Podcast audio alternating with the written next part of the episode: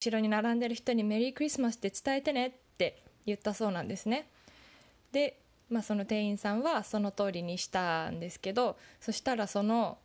彼女の行為に感動した次の人次に並んでた人はじゃあ私はその後ろの次の人にの分を払いますっていうふうに言って Welcome to Planet May 皆さんこんにちは。このポッドキャストでは私メイが海外生活やビーガンライフバイリンガル教育読書を通して学んだことをシリコンバレーからお届けしています。皆さんどんな週末をお過ごしでしたでしょうか？私は日曜日にアメリカ人のお友達と一緒にカフェに行ったんですけど家の近くにあのいろんな植物とかお花とかがたくさんある公園があるので、えー、近くのカフェでコーヒーを買ってお菓子を家から持って行って、えー、ピクニックしながらあのいろんな話をしてきました、まあ、あの政治のこととか家族のこととかあとその友達はビーガンではないんですけどあの穀物を控えるダイエットえー、食生活をしているのでそういう最近の食生活の話とかいろいろしてたんですけどちょうどあの夕暮れ時、えーと、夕日がすごく綺麗に見え見れる時間だったので、うん、あの空がこうピンク色になって綺麗だったのとあの空気も爽やかで気持ちよかったので、えー、すごくリフレッシュできました。はい。えー、今日はですね、えー、恩送りがしたいっていうテーマでお話ししたいと思いますあの恩送りという言葉は、えー、私はシンガポールで働いてた時に同僚の人に教えてもらったんですけれどもあの、まあ、誰かから受けた恩をその人に直接返すのではなくて別の人に送る、まあ、別の人にその恩をつないでいくっていうことを意味しているそうです。あの、まあ、振り返ってみると私も日本で教員をしていてあのはじゃ働き始めてこう右も左もわからない時に、まあ、本当に先輩たちにたくさんこうあの優しく根気強く教えてもらったり助けてもらったりして、うん、あのお礼を言うとこういつももう俺はいいからいつか後輩に同じことしてあげてねって言われたんですね。でこう次の世代に伝えてねっていうふうに言われていてそれが今でもすごく、うん、心に残ってるのでそれはあのチャンスがあったら必ず別の形で誰かに返したいなって思っていつもね思ってるんですけどうん、あと前にも、えー、と別のエピソードで話したと思うんですけどあの近所の方もすごくよくしてくださるのであの先日も、えー、と朝起きたらあの携帯にメールが入っててお気に入りのパン屋さんに朝パンを買いに行ったからあのお裾分けにドアの前に置いといたわよって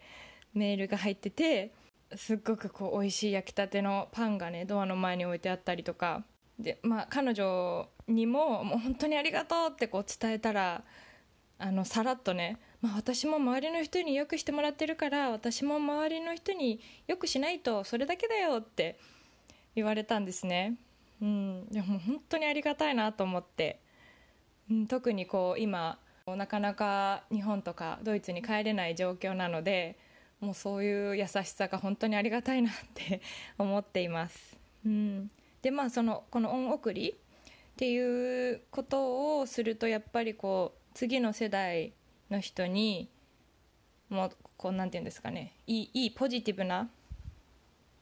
気持ちが伝わったりとか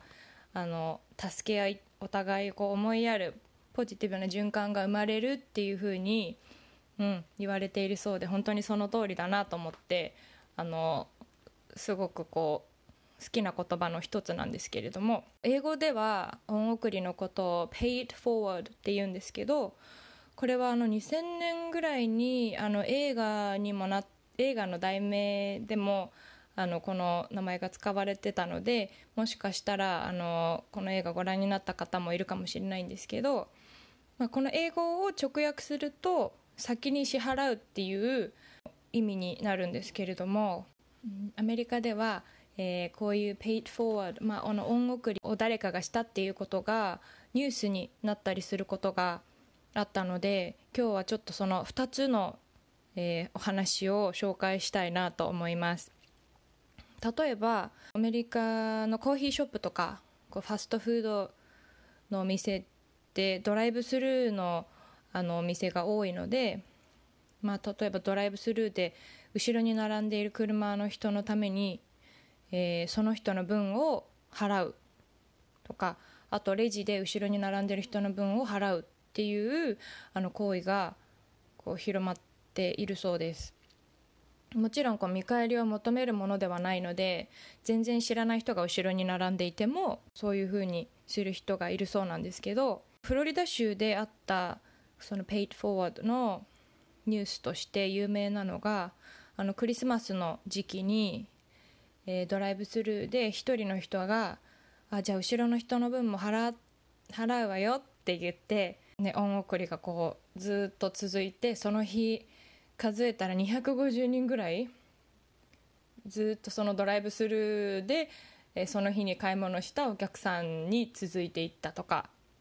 っていう話があったりとかあともう一つはあのオハイオ州でも2年ほど前にある女性が後ろに並んでいた女性のコーヒーを支払ったそうなんですね。家に帰ってきたらこんな手紙が郵便受けに届いていたそうです。日本語のものもあったのであのちょっと省略して読みたいと思います。コーヒーありがとうございます。自分にご褒美をあげることなどめったにないのですがベビーシッターをしてくれていた父が他界したのでここ数ヶ月はちょっと苦戦していました。家族も子供たちも本当に大変な状況になりました。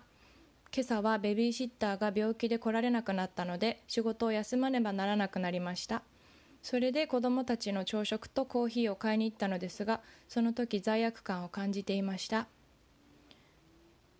それはしばらくの間仕事を辞めて家にいなくてはいけなくなるからです。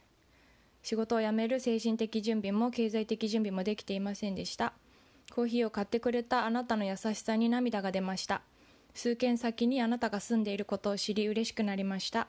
あなたのした行為は一杯のコーヒー以上のものだということをお知らせしなくてはと感じたんです。それは私の一日をいいものに変え涙を誘い笑顔にさせた素晴らしい行為でした。とても感謝しています。ありがとう。というふうに書いてあったそうです。